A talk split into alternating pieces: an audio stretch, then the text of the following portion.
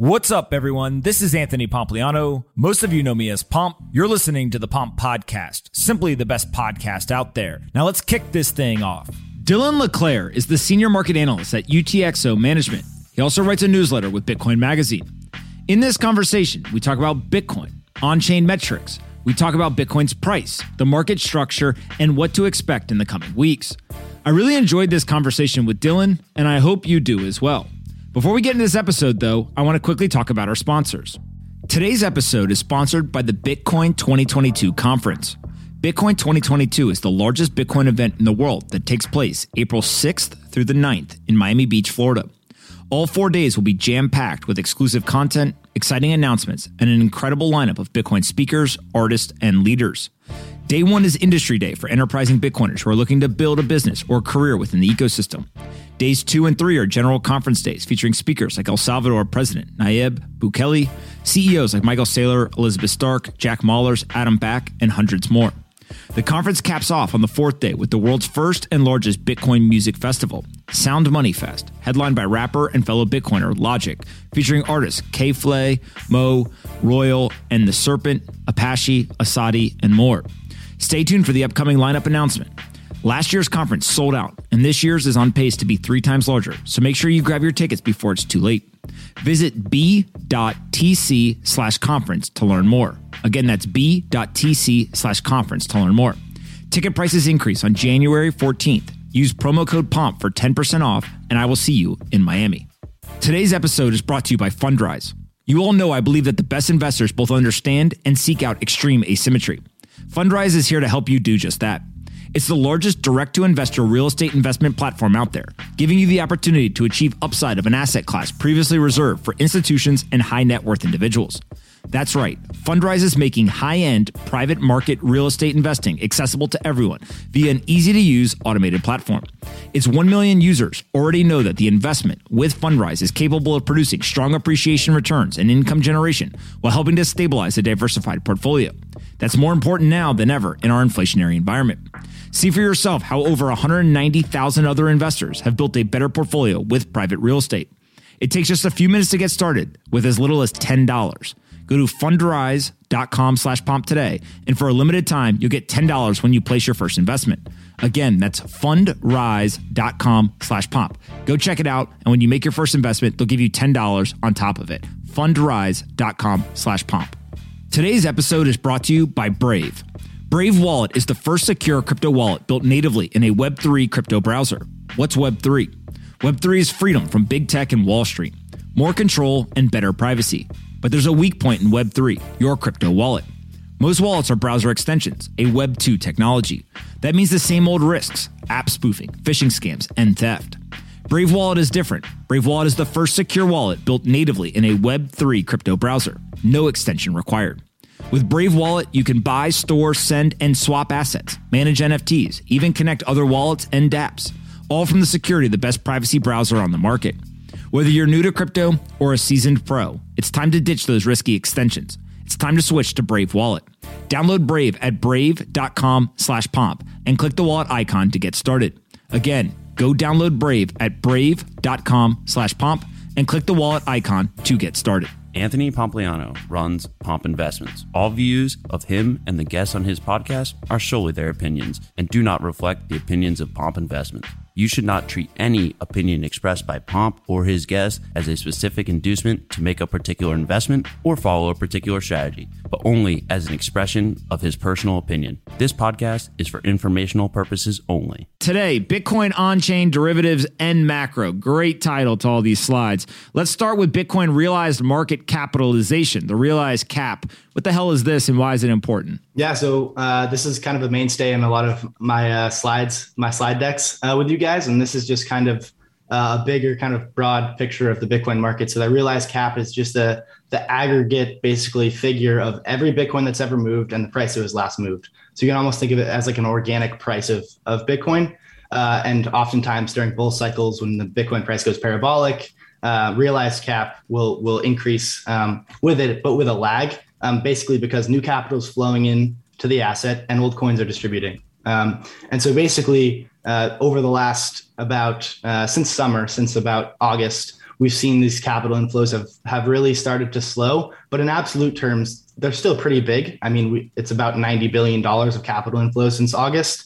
Um, and to put that into perspective, the next slide there, if you're looking at the the chart in linear terms, that realized cap figure, it's it's basically since since August we've seen realized cap grow by its entire figure uh, at the top of the 2017 market. That should be labeled uh, 2018, January 2018. Um, it's 90 billion dollars. So in relative terms, we haven't seen really the capital inflows to for Bitcoin to be a multi-trillion dollar asset yet. But uh, in, in absolute terms, uh, the capital inflows are here uh, and they're continuing to come in. It's just uh, for the time being, it's, it's slowed up a little bit, a little lackluster in relative terms. Okay, when you think of this realized market capitalization, can you explain? Uh, is this a uh, kind of backwards looking metric to your, in your opinion, or is it a forward looking metric in terms of do you use this to understand what's already happened, or do you use this to try to anticipate something that's going to happen in the future, whether it's price or, or other types of metrics? Yeah, that's a great question. I think with realized cap, it's it's more of a backwards looking metric, obviously, because you can see just you know the price at which every coin has ever moved. Realized price is just uh, realized cap divided by circulating supply. Uh, where you can kind of be more forward looking with the metric is if, say, you take a ratio of, um, and I didn't include it in the slide deck, but that market value to realized value metric I, I present a lot. It's just a ratio of price uh, to, to this realized price metric. And, and oftentimes, the lower it goes, currently it's about 1.75. Um, real the MVRV ratio below one is like a generational buying opportunity. So uh, it's not often that we see it, but that's more of a forward-looking metric when you take a realized or a, a ratio of these two metrics. And so, um, you know, on a relative basis, it's a lot more attractive to buy Bitcoin at 40k today than it was uh, at the beginning of last year. Um, so that's more of a forward-looking way of, of, of looking at this metric. Got it. Now we've got the realized price 30 day change, which is basically just taking what is it, the 30 day kind of rolling average and uh, looking at how that's changed over time? Yeah. So this is just a rate of change, uh, almost a derivative, not to be confused with derivative financial markets, but uh, for any calculus nerds out there, this is just a derivative as a rate of change of this realized price metric. And so you can see, despite since say August, we've had 90 billion around there of capital inflows. On a relative basis, it hasn't been that much given just the market size of Bitcoin has obviously grown a lot since 2017. Um, and so, just on a relative basis, just to kind of reiterate, uh, capital inflows are here and they're large, um, but it's not enough to send Bitcoin parabolic just yet. Got it. And so then when we go ahead and we look at the three month futures annualized rolling basis, when you start thinking about realized price in relationship to futures or other types of uh, of more exotic, um, you know, ways people can get exposure, is there a connection between those two things, or do you look at these as uh, kind of separate and distinct uh, types of data points? But it's important to look at them in totality to actually understand what's happening with Bitcoin. Yeah, I think um, it's, it's you know you kind of have to look at all of these things to get a big picture of the market. And the reason I included this chart, uh, and obviously basically this rolling basis, the spread between that futures price uh, and the spot price of Bitcoin, in this case, the three month futures, and then we annualize that out. So say when, when yields are, are 20%, really that's that basis spread is about five, uh, 5%, uh, but we annualize that, that figure out. And so obviously there's a really, really uh, strong correlation here. And basically what it's showing is that while, while you haven't seen this realized price or this realized cap metric um, grow a lot, expand a lot in relative terms, uh, this chart is basically telling us that derivative speculation, uh, and mostly by incumbents, uh, with you know whether you want to call them whales or uh, you know whether it's crypto hedge funds, uh, basically the the speculative bid in derivative markets has been basically the, the largest part of this price action over the last say quarter or two quarters. Um, the, those organic capital flows that we saw at like late 2020, early 2021 again are, are here, but it's just not enough to send Bitcoin really parabolic. And uh, when we broke that all-time high and went to 69,000, uh, it was mostly just derivative market speculation. That's been the driving force. Now you've got this uh, Bitcoin price weighted by hourly perps funding rate, which is an absolute mouthful to say. Uh, explain what this is, and then why do you think this is so important to pay attention to? Yeah, so perps uh, is short for perpetual futures. It's another futures market instrument, and basically this is um, the, the perps is the, the largest derivative contracts in, in crypto and Bitcoin. Um, and so what you can see here is uh, weighted by the funding rate. It, it essentially just kind of shows when Bitcoin's a little overheated to the upside or downside, or it's more just kind of flat. Uh, it's, it's basically a way to kind of show or to quantify that speculative bid, that speculative premium. Um, so fund, when funding is really high, what that means is that derivatives, that perps uh, price, that contract price, is ahead of spot market price. So that's you know when when that funding rate is very elevated, it's saying that that's the driving force in the Bitcoin market. And you know over the summer we saw the opposite, uh, where that funding rate was a lot was below uh, the, the it was a negative funding rate. And so derivatives were driving the price lower than spot. And so that's why we kind of got a big short squeeze. And so it oscillates uh, and definitely there's kind of a, a huge sentiment factor here. Uh, but that's kind of a lot of the reason why bitcoin is, is so volatile and we see these these moves is, is these derivative markets and understanding the dynamics behind them Got it. And so if we go ahead and then we look at the U.S. government bond yields, which I know you love talking about, some macro data, uh, help us understand why the uh, the bond yields are acting the way they are and what that has to do with Bitcoin. Yeah, so obviously we've seen uh, a seven percent CPI print, uh, highest in 40 years. Uh, it comes at a, at a time when when bond yields are near historic lows. Uh, in 2020, we kind of got to that historic low point. yields almost went to zero, uh, and the Fed funds rate is at zero or zero 20, you know, 25 basis points, basically there. Um, and recently, kind of the Fed's come out a little bit hawkish uh, in 2022, saying we're gonna the market's basically pricing in four rate hikes, and you can see this with say like the government bond futures market. Uh, but you can see these yields are really starting uh, to bend upwards, and and for those that aren't familiar with bond contracts, yields are inverse with price. So when yields go up, the price of bonds go down. Um, and when global debt markets are a few hundred trillion dollars uh, and that risk free yield is starting to go upwards, this means that government bonds are being sold. Um, so a lot of things, uh, equities, uh, Bitcoin, um, as, as these yields go up, what it's saying is that these prices are going down. Uh, and just with how the credit system works um, and, and all the collateral values, essentially, uh, it means kind of more of a risk off is coming as as the CPI print is, is coming really hot. Got it. And so when you start to look at uh, the Fed rate hikes, obviously there's people who think there's going to be three, four. We've also seen, I don't know, uh, JP Morgan's uh, CEO, Jamie Dimon, talk about seven, six. Uh, where's your thought process in terms of like what's more likely? Is it a lot or is it, nah, maybe we get like one to three? I think what the Fed's trying to do now is they're really trying to, uh, they're really trying to get markets to correct a little bit without doing too much. They're trying to talk markets down because they know everything's in a, in a big bubble. Um, I, I, don't think they're that oblivious. Uh, and currently, that futures market's pricing in about four rate hikes uh, in December of 2022. So it's pricing in a Fed funds rate of, of 125 basis points, 1.25%. Right now, it's at 25 basis points. Um, and so that's the expectation. And I think they're going to hike until something breaks. I mean, that's what they've been doing for basically uh, the last decade or, or two. Um, they, they try to tighten when, when the economy is running hot, uh, and then they end up breaking something in the bond market or the debt markets. And uh, they reverse course. And so I think that's kind of my base case here. Uh, I don't know how far they get, but uh, credit markets are already starting to uh, to gurgle a little bit. You can kind of see that contagion already starting to to unfold, and so uh, I guess we'll see how far they get. All right. Now we've got the S&P 500 reported earnings yield compared to the US Treasury 10-year bond yield. Uh, when you look at this, what is this showing you? Yeah, so the S&P 500 earnings yield, this is essentially this is the inverse of the PE ratio. PE ratio is just a way to kind of value a stock, price to earnings. How expensive relatively is a stock? Um, so when we see this this blue line, that's the S and P earnings yield.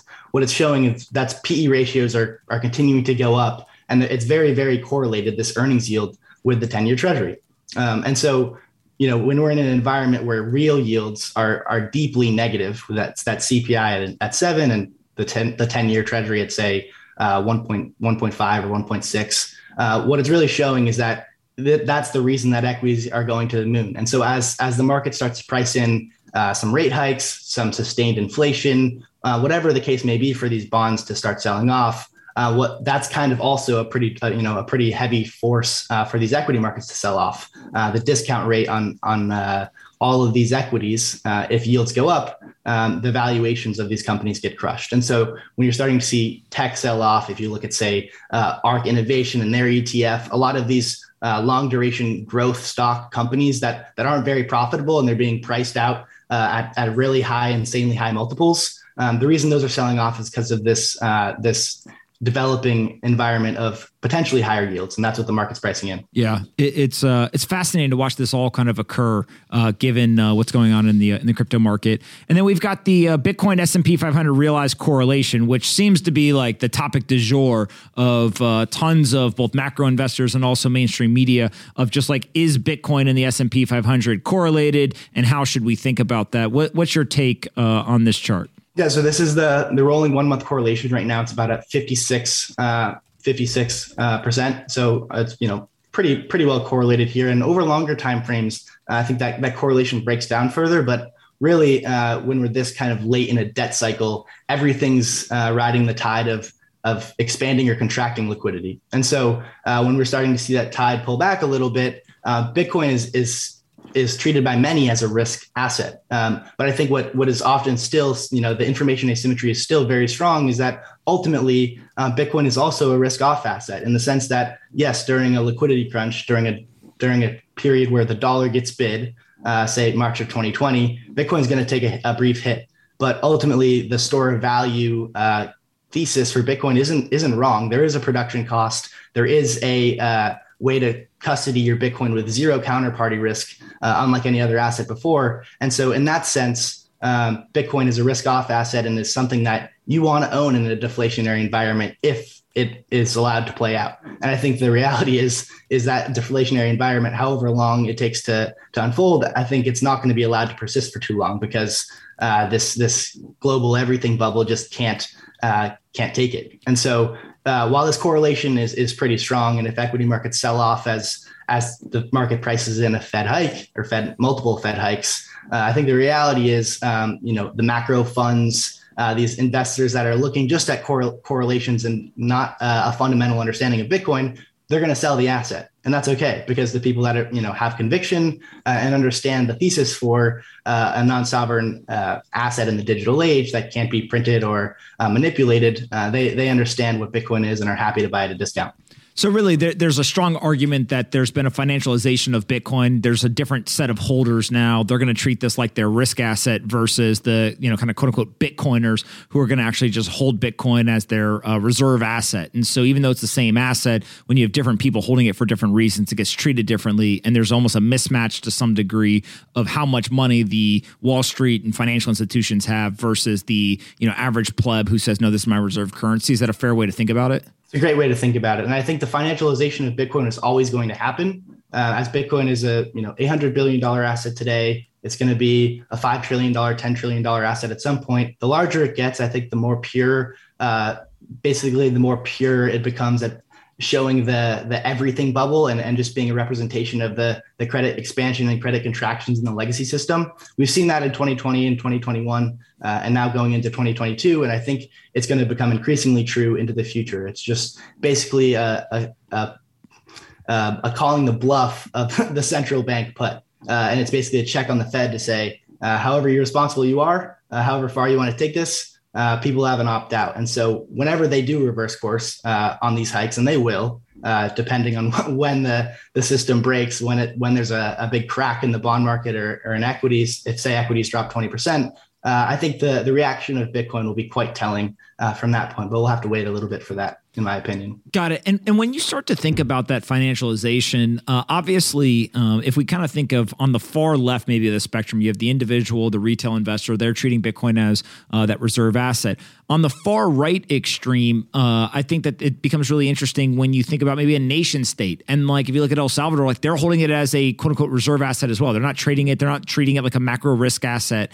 But in the middle is the Wall Street firms, the organizations. And so, is it concerning to you, or is it a positive signal that retail and countries almost act the same uh, versus the institutions uh, on Wall Street? Like, is it just time horizon difference, or like why, why is it that an individual in a nation state act the same, but a, a, a trading firm uh, or, or some sort of bank they have much more of a short time horizon? Yeah, I think that's a fair way to put it. I think ultimately Bitcoin is just in its monetization phase and it's slowly entrenching itself on everyone's balance sheet uh, in the entire world. Uh, when you decide to make it, you know, to allocate to Bitcoin, you're saying, I'm going to hold this on the right side of my balance sheet, on the asset side of my balance sheet.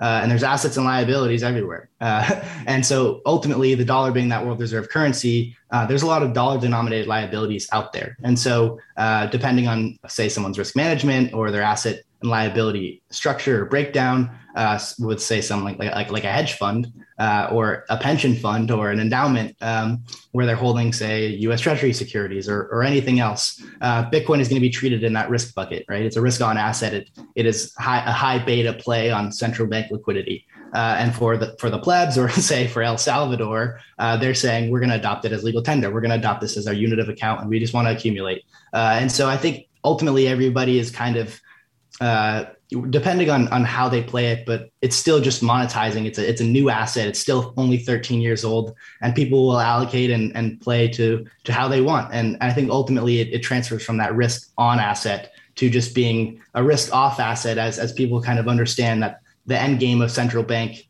uh, and fiat currencies is always uh, basically perpetual inflation, perpetual monetary expansion. Yeah, it's crazy. Joe John, what questions you guys got? What's up, Dylan? Uh, mine's just around news. So I think it was this morning Cash App announced that they're integrating the Lightning Network where US customers will be able to send Bitcoin anywhere in the world instantaneous for free. Uh, how does news like this play into your mind when it comes to like the broader price action that we might see? Yeah, it's, I mean, it's a huge announcement. And I think the market doesn't really understand how big it is. Uh, just the, the normalization of and adoption of Bitcoin and, and second layer solutions like Lightning um, how many Square terminals are there in the U.S. or around the world, right? Like what what Jack Mallers is doing, what Jack Dorsey's doing. Uh, it's it's really really exciting, and and all this stuff like Lightning Network integration. It's a completely open open network, so anybody can can plug into this thing just like Twitter did, right? They just connected their API, and so uh, this is not something where price will spike. Like say uh, if there was some small cap uh, altcoin announced some some some news, the price would would spike 10 or 20 percent. Or if some you know if GameStop announced that they were accepting Bitcoin or Dogecoin, the the price pumps. Well, with Bitcoin at a you know 800 billion dollar asset, it's it's not gonna it's not gonna pump on news like that. It's it, ultimately it's just about the supply and demand dynamics that take sometimes weeks, months, quarters, years to unfold. Um, that that supply squeeze thesis isn't wrong. It's just often a little early, and derivatives kind of mask what's truly happening. Uh, but when someone like Square comes out and says uh, we're building on the Lightning Network, I think the the logical thinkers, the people that have that have been around tech for a while, can kind of see what's what's happening under the surface and just you know how powerful these network effects ultimately are. Uh, and I think that's that's something that's quite misunderstood, in my opinion. It's not priced in. John, what you got for us?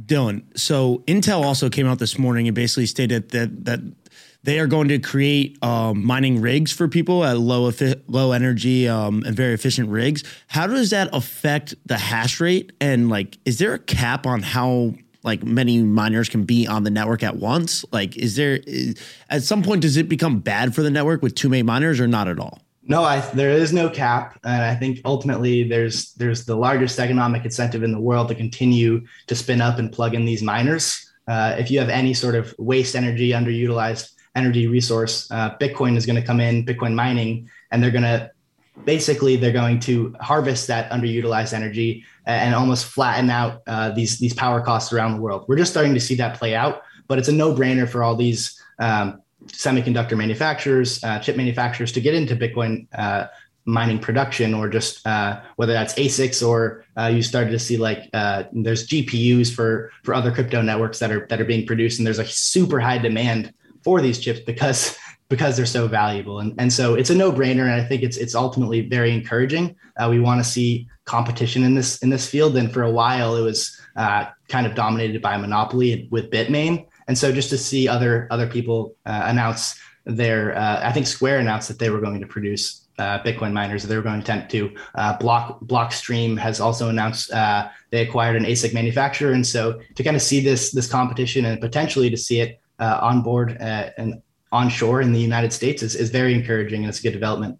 Dylan, we just uh, got news that uh, Intel, a $220 billion industry leader in hardware manufacturing and, and uh, chip computation, um, is going to launch a low voltage, kind of uh, high impact um, Bitcoin ASIC for mining when you see a player like that start to participate in the industry, uh, is that just like a yeah, of course, like everyone's going to do this? Or is that something else that like is at play here? Like in, like Intel, right? This isn't Bitmain. This isn't some no-name firm that's like, oh shit, we got to throw the hail mary pass. Intel does whatever the hell Intel wants to do, and they're going to get into Bitcoin mining. Like, what, what do you? What's your take on that? Have you seen the price of ASICs recently? I mean, it's a no-brainer. um, yeah, I mean, they're all going to come. Uh, so, I mean, ASIC manufacturing as a of total semiconductor production is still very small. I think it's less than one percent. Um, and so that's gonna that that number is gonna grow, uh, and demand for ASICs is going to continue to skyrocket. Uh, Bitcoin mining margins are still pretty ridiculous, and I think the end game is that there is a going to be a commod like a commoditization of ASIC miners uh, and profit margins uh, for for Bitcoin miners over the long term, not next year, maybe not the year after, but 10 years out, 50 years out, 100 years out, the profit margins are going to be very, very thin as it's the most competitive industry in the world, or it's going to be. Uh, anybody can plug in this, this these ASICs, uh, and ultimately the, the, the ones that will win are probably have that power cost near zero. Uh, and so, in the meantime, uh, there's still this this huge uh, incentive to plug these things in, and profit margins are not near zero. Uh, you can almost you can plug in at at 20 cents per per terawatt or per kilowatt hour and, and still be profitable in a lot of places. That's like that's like plugging it in on your outlet at home. Uh, and so in, in the meantime, I think uh, ASICs are going to continue to be manufactured at a pretty rapid pace and hash rate's going to go exponential. I've seen some estimates that hash rate's going to increase by 50% here in 2022. so uh, a lot of these things are going to be plugged in and I think the, the price of ASICs is going to continue to go up by a lot. When you think about hash rate and price and the relationship there, does hash rate pull price or does price pull hash rate? What came first, the chicken or the egg? Depends who you ask. Yeah, uh, I mean that's a. I think you know rising hash rate strengthens network security. Uh, it, it, reinforces the mutability of, of Bitcoin, uh, and it you know expands the network effects, and thus uh, Bitcoin becomes more valuable, so more people allocate to it. Uh, it's it's a, it's a really tough question. I, I think there's no definitive answer there, but uh, I'm bullish on rising hash rate and bullish on, on rising network security. Got it. You guys got any other questions? No. Thanks for coming on. I got well. Hold on, I got one more question. Damn, know, chill just, out. Just, just, just, being nice to our guests here. Sheesh, right? calm it down. All right, Dylan.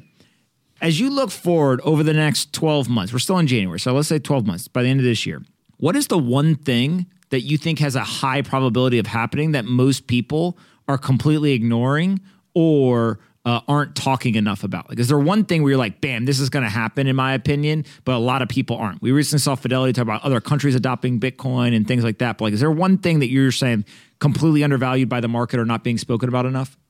Yeah, I mean that fidelity thing was was pretty big. I mean, a lot of Bitcoiners have been talking about it, uh, but it's been more of a kind of a niche thing. And to see some giant like Fidelity come out and reinforce that that opinion and that sentiment is is obviously very strong. I think the 2020 midterms are going to be really really interesting. Um, I know behind the scenes there's a lot of people uh, working uh, on Bitcoin advocacy uh, and and basically uh, championing uh, pro Bitcoin candidates. And I think we'll, what we'll see is any uh, crypto Bitcoin opposition uh, from political from political candidates, uh, they'll get ousted, uh, and those pro Bitcoin candidates uh, are gonna are gonna be elected. Uh, I think I think in big numbers, um, and I think we're just starting to see a lot of those politicians come out. And so the the narrative that the U.S. or that Bitcoin is is pro capitalism, pro freedom, and it's a U.S. kind of as a U.S. asset, and, and CBDCs are more of a of a communist Chinese uh, Eastern Eastern sort of asset or sort of uh, idealism is, is something that I don't think is priced in. Uh, and the market's still kind of there's still people that will say Bitcoin's going to be banned, and it and it kind of blows my mind. Um, I understand not everyone's living and breathing in the industry every single day, but I don't think that's priced in. The, the U.S. just basically Bitcoin becoming uh, this sort of thing that if you are opposed to it in the political spectrum or the political sphere, you stand no chance. Um, and so that I think is a development that we'll we'll start to see in, in, in big numbers in 2022, and by 2024, I think it'll be uh, pretty pretty understood that if you are are not pro Bitcoin, uh, then then you don't stand a chance in U.S. politics. I definitely agree with that. I'm not going to say much more, but um, the elaboration that I will provide is that there are a lot of candidates right now who have recognized this And it's similar to challengers in the technology industry going up against incumbents. They constantly look for an edge. And so what do they do? They try to build disruptive technology to get network effects, to get some sort of advantage on customer acquisition, distribution, et cetera. And the incumbents usually try to use regulatory capture, uh, their size, their balance sheet, right? All the things. And and pretty much people know in technology what are the advantages of a challenger, you know, speed, innovation, strategy versus the advantages of an incumbent. Uh, it's playing out in politics right now. There's a lot of incumbent politicians who think this is the dumbest stuff in the world. They want nothing to do with it. They think that everyone who touches Bitcoin or cryptocurrencies or digital uh, technologies like this, they're criminals, they're bad people, they're cheering for the demise of the United States, etc. And there's a whole bunch of challengers who recognize the exact opposite and realize that this is a generational shift in the way people think, in the way that they actually hold their wealth, in the way that they actually interface and communicate with each other, etc.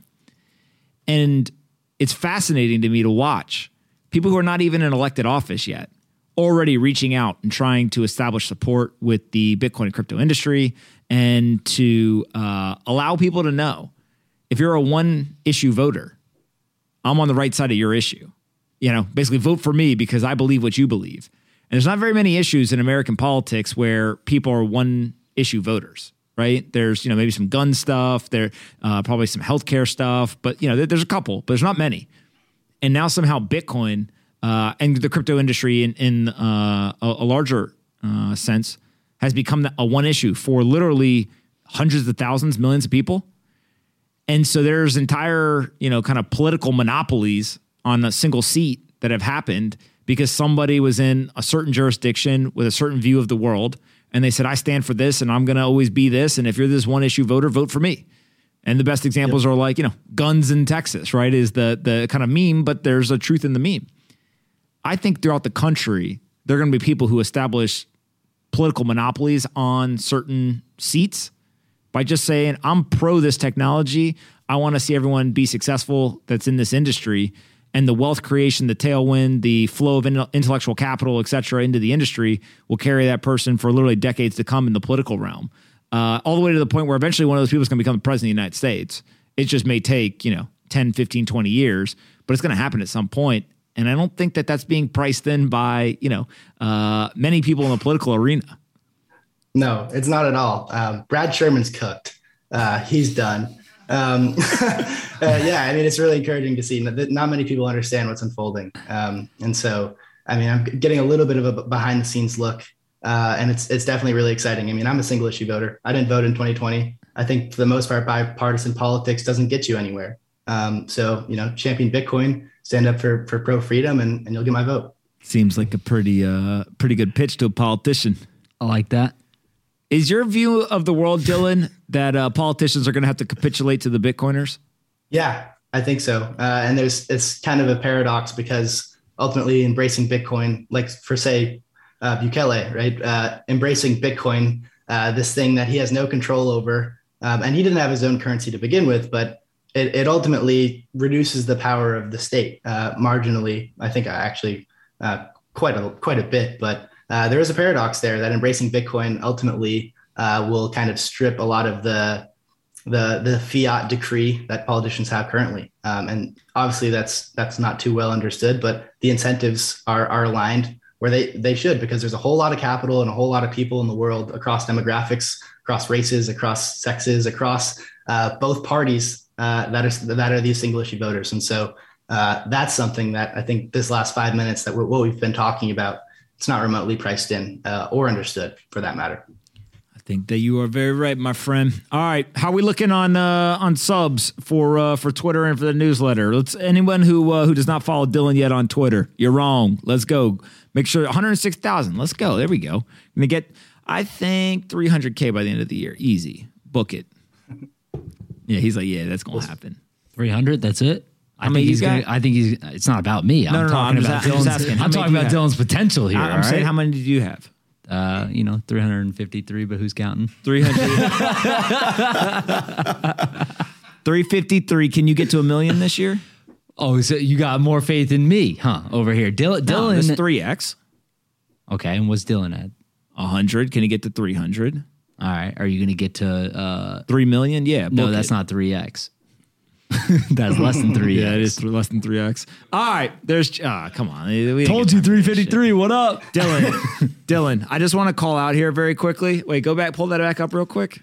I just want to call out in Well, his my new bio. Look at the third word. No, look at the third word. Sports business and Bitcoin. I'm riding the tailwinds. Send me some charts, man. People what they want. Bro, that's like that's the male equivalent of a finance thirst trap right there going on in the Twitter account. Like All right, his we won't even start with yours. Let's, All right, see yeah, ya. That's what I thought. Dylan, thank you for joining us, man. We appreciate it. Anyone who uh, who wants, uh, for I, I forgot to mention this last week. Uh, so we'll post some clips from this conversation uh, today, maybe tomorrow, and then uh, we'll post a full interview Sunday. Uh, the video will come out, and uh, you can listen to the podcast episode tomorrow. So uh, I had people. Uh, I don't want to say who it is, Dylan, but I'll, I'll text it to you. Who who messaged me? There's somebody who runs a very very large, tens of billions of dollar asset management firm who DM'd me on Twitter last week and said, "Where are the charts? I'm listening to this guy talking about charts. There's no charts." Because listen to the podcast episode, so I had to go send them to him, and he watched. it. He goes, "Okay, very smart, very smart. I, I, I enjoyed that conversation. So you, uh, you you got the eyes and ears of uh, of uh, of the right people. So keep it up. Love to hear it. Appreciate the you giving me the platform. All right, buddy. We'll talk soon. Peace.